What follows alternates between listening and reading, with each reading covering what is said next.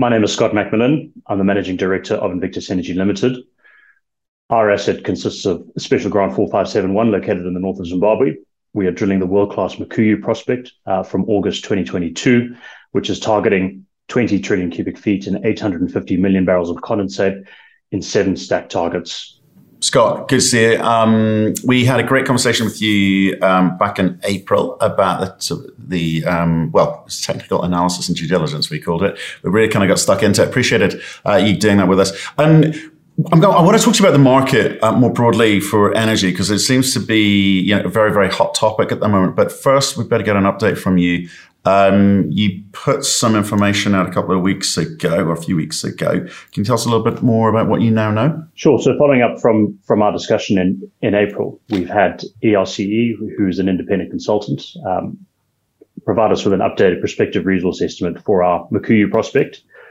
So previously, based on the Mobil data that, that we had reinterpreted and, and, and reprocessed, that was 8.2 trillion cubic feet and 247 million barrels of condensate. Subsequently, with the seismic data that we acquired at the end of last year over a much finer grid, which has given us a lot of a, lot more detailed picture, that's been upgraded now to 20 trillion cubic feet and 845 million barrels of condensate. So roughly 4.3 billion barrels of oil equivalent, which is a world-class target and, uh, you know, very, very enticing to chase onshore for a very, very modest cost. Well, yeah, well, it, might be it might be kind of going over a little bit of old ground in the sense that you know this is not like mining. Um, you, we're well, you were talking about drilling two holes imminently. One, I know there's a rig uh, at site at the moment for the first hole, but what's the work that happens above ground um, before you actually get the drills turning? Look, it's a hugely uh, involved process to get to the you know to, to start drilling. So it takes you know, probably years worth of planning to get to that point. You've got long leads to secure casing, wellheads. Um, you've got to obviously contract a rig and um, no, no oil and gas rigs um, that have been anywhere near Zimbabwe uh, in the in the previous future. You've got to identify um, the, the, prospect that you want to drill, uh, the well trajectory that you want to drill, develop your drilling program, uh, construct a well pad, and then the logistics to move in all of that oil field equipment is um, is something to behold. Um, you know, this has been a truly international effort from from our team. We've sourced equipment from you know virtually every every continent on the planet, bar South America, to get um, to get lined up for this program. Yeah, so uh, logistics, uh, uh absolutely. But even, but even before that, I'm, just, I'm sort of I'm intrigued by the sort of updated pres- perspective uh, resource um, data that you put out. You did a, a, lot of seismic work. So, you know, in terms of um, how you approach something like that and what you're looking for, and wh- whether you're doing 2D, 3D seismic, I mean, how much time, money, etc., is involved in that? Sure. So the, the, the basis of the seismic program that we shot last year was to go and, and collect infill data. Uh, to, to infill between the, the old Mobil data that we had that was shot in 1990. And that was 15 to 20 kilometer line spacing. So, you know, a lot of, uh, a lot of gaps to be filled in between uh, those existing lines. So we infilled that to about 1.7 kilometers. The technology of, of seismic acquisition um, has changed quite a lot since, you know, in the last 30 years since Mobil acquired their survey. So even though our surveys were, were sort of similar in terms of their length, the data density that we acquired from our survey was about 200 times greater than what Mobil acquired. So it allowed us to, to, to view the subsurface in far more uh, detail. So we've been able to pick out new horizons and, and new targets within the Mukuyu prospect, even though, you know, it's this enormous feature, 200 square kilometers under closure. And we had coverage from that previous Mobil grid. Infilling it though has really um, changed, changed our view of it and changed the prospectivity and the risk um, of it as well. So there were a few reasons behind what, what we needed to do to, to go and shoot that infill. Um, 2D onshore is not, you know, is, is relatively cost effective. Um, we spent, um, I think for our 840 kilometer program about uh, $6 million uh, acquiring that. The processing is about, you know, typically for seismic is about 10% of that cost. And then, you know, the interpretation in house, um, roughly from when we started the seismic program in, um, I think uh, second half of last year to drilling, we've moved pretty quickly. You know, so often companies would take um, a little while longer to, to sit and interpret uh, data. We've we've had the luxury of having that Mobil data set that we've been able to work off and, and move pretty quickly and commit to drilling this enormous prospect. So, but it's a, it's a really large land package, and you can blow a lot of money uh, quite easily. Um, so, in, t- in, terms of those sort of trapping rocks or those hosting rocks that you're you're looking for. What's the difference between these of the 2D work, which some people say is absolutely perfectly good enough for doing what you're doing, and others saying, well, actually, a little, with a little bit more money and a little bit more certainty is given um, with 3D drilling. So, what's the difference between the two? Sure. So, so, so uh, two dimensional seismic as opposed to three dimensional seismic. Um, obviously, 3D gives you a, a, much greater picture. Onshore 3D is is is um, a lot more expensive to acquire. And I think probably the key difference here of us doing 2D first versus 3D is we are, you know, we're hunting big structural targets. So something that has pl- robust closures, um, robust trapping mechanisms, and not anything subtle from a stratigraphic point of point of view that that needs just a little pinch point that you don't quite have mapped in 3D. It might fall in between the in the spaces of the 2D lines to you know to um, provide a failure mechanism and a, and a, and a leak point for that for that particular prospect. So you know we're we're we're we're of the opinion if you're going into a frontier basin, you need to be you know elephant hunting, which is what we're you know what we're doing, and you need to to drill those big structural prospects first, and that's how you know historically big fields have been found uh, because they're not subtle. You can view them on 2D, and you don't need um, you know very very fine 3D coverage to um, to identify them in the first place. Right, but again, and again, this is for a kind of a big audience of people and perhaps looking in, if not invested in oil and gas space before, because uh, you want to attract new money. Um, so people who may be used to mining, drilling um, when you're sort of um, you know chasing metals or minerals, um, a lot cheaper can be, you know, um, no, no less shallow, but it, it's typically a lot, lot cheaper.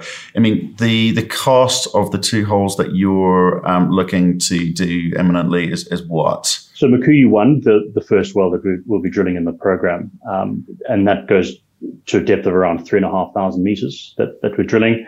That's approximately sixteen and a half million uh, US dollars. Um, the shallower basin margin well uh, that we plan plan to drill following that is um, you know, sort of sub 2,000 meters and roughly 10 and a half million US. Right. So we're talking orders of magnitude difference compared to mineral exploration. So that's why you've got to do a lot of that seismic work first to identify the right um, the right prospects to drill and the right well trajectories to drill to make sure that you test those targets. Right. So I mean, given that, that means you've got to go hunting for your best target first because no one, you know, no one wants a duster. But sometimes in, in with with um, mining, you can just sort of test the edges of the envelope, as it were, just trying to understand if your hypothesis here, because of market um, demands, you're going to need to you know hit it out of the gate, aren't you? So how do you how do you go about that kind of targeting regime, whether you're chasing multiple layers or, or, or I say, like a, a, big hit out of the gate? So, fortunately for us, we inherited a fantastic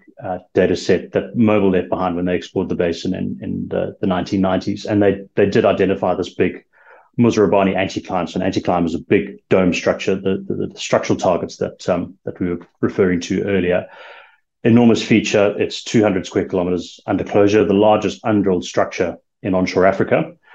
But the reason that Mobil left it alone um, in the early 90s was because there was no market for gas at, at that stage. And they thought that the that the basin, the, the, the petroleum system in the Cabora Basin, uh, was more gas prone as opposed to oil prone. And so, you know, there'd been onshore discoveries in Mozambique that still hadn't been monetized by that stage. And so they saw very little point in trying to, you know, to find more gas with um, and, and, and continue on to the exploration um, drilling. So we we took that Mobil data set, um, you know, and, and and when we took it over, we just had the paper sections um, to work over, and you can still see the, the you know that anticlines stick out on those paper sections.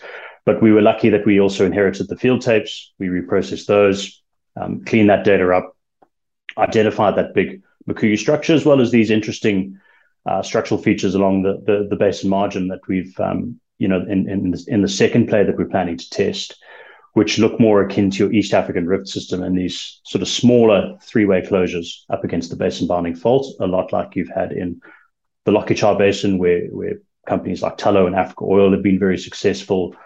And so using that Mobil data, we were able to refine the infill seismic program that we went and shot last year to make sure that we're, we're, we're chasing the right targets and getting data over these these um, you know the basin margins were leads at that point, so not really mature enough to be prospects, and and then also infill um, those lines in between the Mukuyu prospect to make sure that we could develop the right well trajectory because we've got stack targets and we want to intersect those in the right locations to to, to test the um, the Mukuyu prospect in in the best possible way and give ourselves the best chance of success. Right. So, and how do you go about this in, in, in terms of again, because you, you, got to talk to the market here, and they've, they've got to see that you guys are, you know, like say, you know, hitting hitting it first time. First drill um, is going after Mukuyu. Second drill is is doing is, is looking for what a, a, different target, a new target, a new discovery, or is it? Are you doing something to enhance the the first drill? No. So so the reason that we wanted to drill two wells is to test two independent play right. types. But why is why is that why is that why is that why is that safe? Why is that good? Because you know, do you know? I'm trying to work out to the extent of what you know after the first drill site. Like, say you hit sure. hydrocarbons uh, immediately. How do you know the extent of that, the scale of that? When you're exploring a frontier basin and there's no there's no well data to calibrate any of your seismic, and you, you know that first well is going to tell us a lot of information whether whether we're successful or not because we're we're going to we're going to have the um, the data from the well to, to really help pin down what our seismic data is, is, is actually telling us. If we are successful, we've obviously got very, very good problems, champagne problems, I like to call them. And that will allow us to then look at the play fairway further away from us in, in the basin and identify the similarities of, of in, in the same play trend of prospects that will then follow up from where Mukuyu is. So we've got two, two different play types and a play type consists of your, your petroleum system elements, source rock, reservoir, seal, and trap.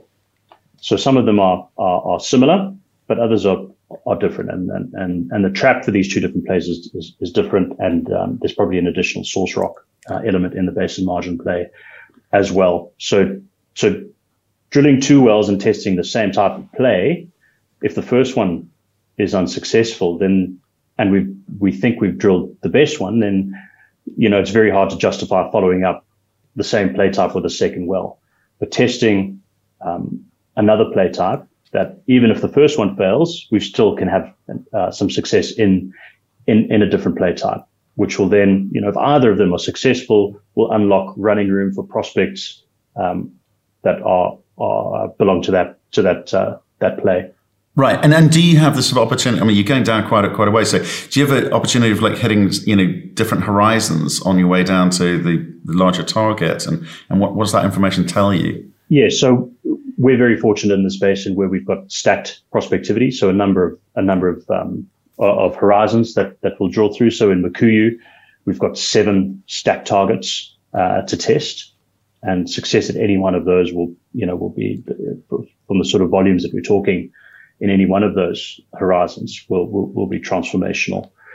Um, and the same in the basin margin play. And if you, and we're not going to get into probabilistic um, aggregation here, um, but the more targets you have, the more chances of success um, that you have, and the greater of your overall chance of success in at least one of those horizons um, th- through through having multiple prospects. Probably the best analogy to give would be rolling um, rolling a dice where if you've got one chance to, you know, say you want to, to try and roll the number six, you've got, um, you know, one in six chance of, of rolling a six. If you've got, you know, seven targets like we do in Mukuyu one, and you just need to roll one six out of those seven, seven targets, you know, your odds of success are, are much, much greater. So that's why we've selected these prospects to go and drill those stacked targets to try and test as many horizons as possible to give us the maximum chance of, of success and unlock this basin. Because if the petroleum system does work, it doesn't work in isolation. If you look at the North Sea, you know, all of those discovery trends, you don't just find one field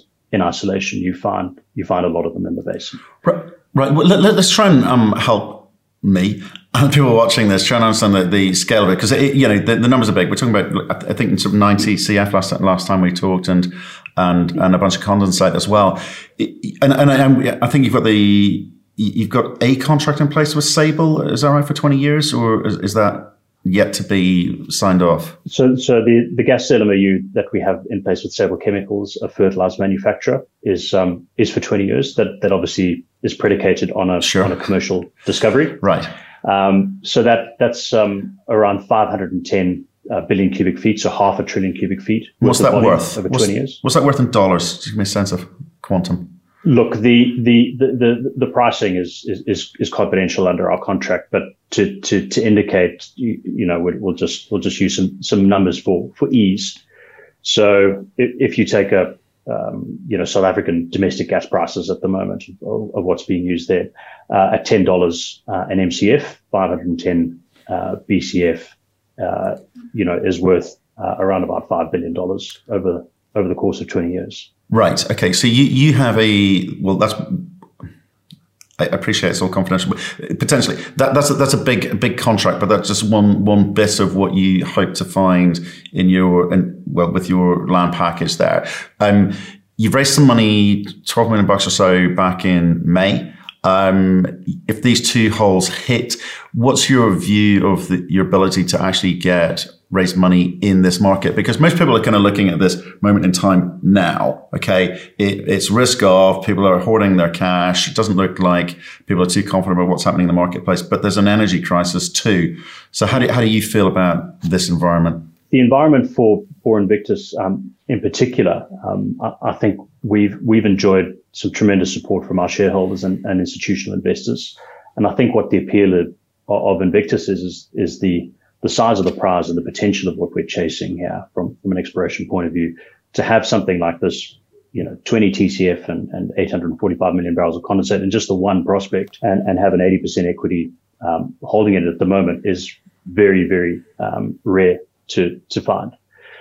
So from a, from an exploration point of view, typically that's been the hardest um, part to fund traditionally for, for, for juniors because of the risk associated with it. But I think the risk reward balance for Invictus is one of these, you know, very, very um, uh, rare events. So if we do d- discover something um, and we can unlock the full scale of it, and you know, if it's a multi-TCF discovery, we're, we're looking at a at a long development period. We've got rich markets not only in Zimbabwe but in the rest of the region with uh, the Southern Africa Power Pool, you know, providing gas-fired power to not only Zimbabwe but South Africa as well, which is experiencing, you know, um, economic growth being constrained by by the lack of power.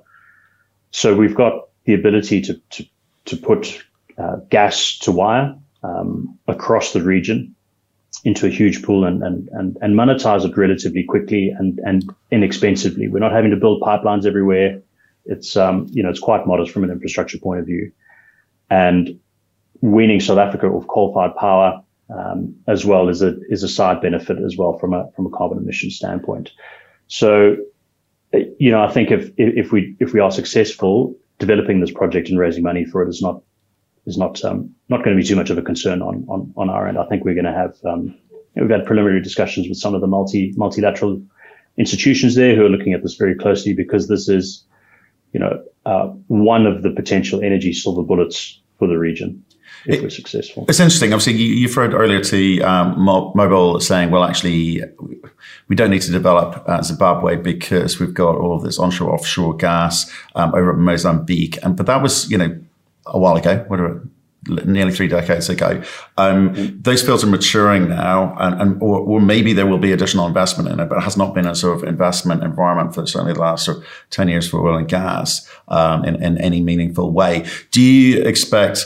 Um, Mozambique to come come back online? Do you think the investment will will um, be put into Mozambique, and how will that affect your ability to? Well, I guess one raise capital, and, and, and two, you know, ability to sell your product into market. Yeah. So from from the Mozambique perspective. Um, the, the, the fields that supply now 100% of South Africa's gas um, consumption, are very mature. They've been they've been on stream since 2002, and they come off plateau um, at the end of this year.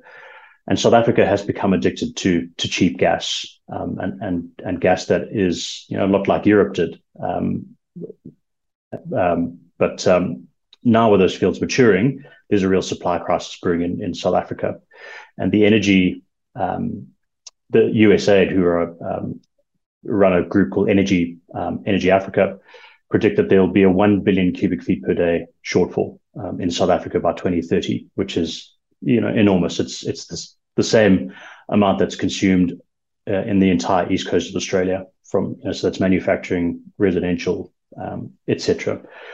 And for around those fields, there's been a lot of drilling over the last um, you know, sort of 10 years looking for additional supply to bring into the into the gas market in South Africa, but so far it's been been unsuccessful. So they're they're really at a at a crossroads now where they're looking at LNG imports for for South Africa. And you know, during COVID, that's when when gas prices and LNG prices fell to you know three dollars. Um, that looked like a, a sound strategy, similar kind of pricing to gas that they're sourcing from onshore Mozambique. But now with LNG prices the way they are, South Africa is going to be competing um, against Europe and Asia for for LNG, which means that um, you know you're talking of prices north of, of twenty dollars now, which is unaffordable in in South Africa. So I think a, solution like ours, where where we can provide long term take or pay contracts um, that that will supply the South African domestic market. We're not looking to export. We think there's plenty of opportunity in in Southern Africa. I think is is um, is something that'll be that is desperately needed and and will be really welcomed um, in the region. Right, and and the, the whole the whole kind of um, Russia Ukraine situation, Russia Nord Stream one and two into into Europe. I mean, the, it, it's a very hot topic at the moment because prices across Europe have risen significantly, significantly to the point where people's disposable income, discretionary spend has been affected greatly because they're, they're focused on heating their houses or you know putting fuel in their cars to get to work, etc. What what do you think the knock on effect is for Africa, if any? Look, the the knock on effect for Africa, I think potentially could be really positive out of the situation. And, and that really is due to the fact that there are a lot of undeveloped um, gas discoveries, particularly offshore. Um, you know, we've still got um, the, the, the, fields in northern Mozambique to come online. Look, a lot of those volumes are contracted um, out already for the first 10 years. But certainly in West Africa, there's a huge amount of, of undeveloped gas. And the reason that it's been undeveloped is because the prices have been too low um, and the market's too narrow to to really justify an offshore uh, development and then LNG trades. So I think in you know Africa can really be a winner now for for places like Europe looking for long term supply alternatives from um, you know from Russia and the development of that LNG industry will then also bring in domestic gas because often there's a, a compulsory domestic market obligation that come along with with LNG development. So those developments will then put in gas into into those local economies, you know, whether it's Angola, whether it's um, Senegal, and really help the industrialization of those economies as well and, and, and the electrification of them because you know, Africa is desperately short of power. Um, 640 African million Africans don't have access to electricity, you know, and that's a situation that's got to change if if um, the continent's going to realize its potential. Right. Okay. And and uh, talk to me about Zimbabwe because obviously it's had a sort of checkered um, past in terms of international foreign direct investment perception. Anyway, what's the new government um, doing? Is it behaving? Look, it's it, it has been a change from um, you know from the previous regime, and particularly in the latter half of the of the Mugabe era, where there was some very very draconian investment policies that were brought in. Um, you know that that really um, not prohibited foreign investment, but made it you know, virtually impossible um, to do so. So, so the new government has brought in investor-friendly reforms, trying to attract foreign investment back into the country, and that's beginning to pay dividends. You know, we've seen um, we've seen a lot of new investment um, come in from uh, existing companies, the the platinum miners, for example, Am, uh, Amplats, Anglo American. Um, we've um, had seen a, a, new stainless steel plant being manufactured uh, that's going to require a lot of um, you know, a lot of electricity and, and, and a lot of gas um, to get up and running. Um, we've seen lithium transactions now take place where we've had an ASX company over here, Prospect Resources, who developed a lithium project and have successfully sold it after a, after a, um, you know, quite a competitive bidding process. So I think the doors have been opened again and, um, and people have realized that, um, that it is possible to do investment in Zimbabwe. Right. Okay. And I just kind of want to finish off in terms of um, helping investors understand how companies like yours progress through that those different sort of stepping stones to you know greatness. You, you guys are all kind of blue blue chip, Woodside, uh, etc. Um, I with if these two um, um, drills hit what you think they're going to hit, how do you go through the fundraising process?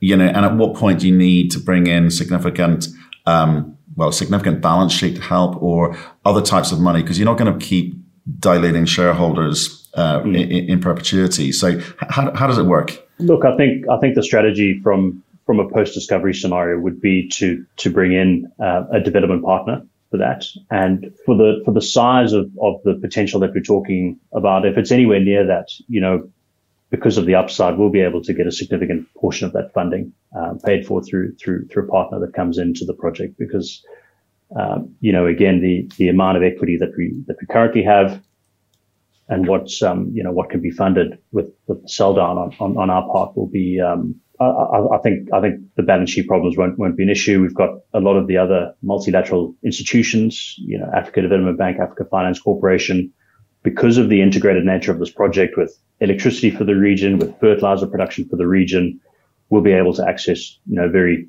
um, concessional, um, you know, type loans to get this development off the ground because it is so strategic to the development of the region. So you know, I think in that case we'll we'll be okay. And there's always, you know, probably the the Hardman Resources scenario where something like this that is so strategic and so large, um, you know, will attract um, some M and A uh, attention as well. Right. Okay. Um, so, okay, let's let's finish off with them. So, timings. Obviously, um, drill rig at site on site at the moment.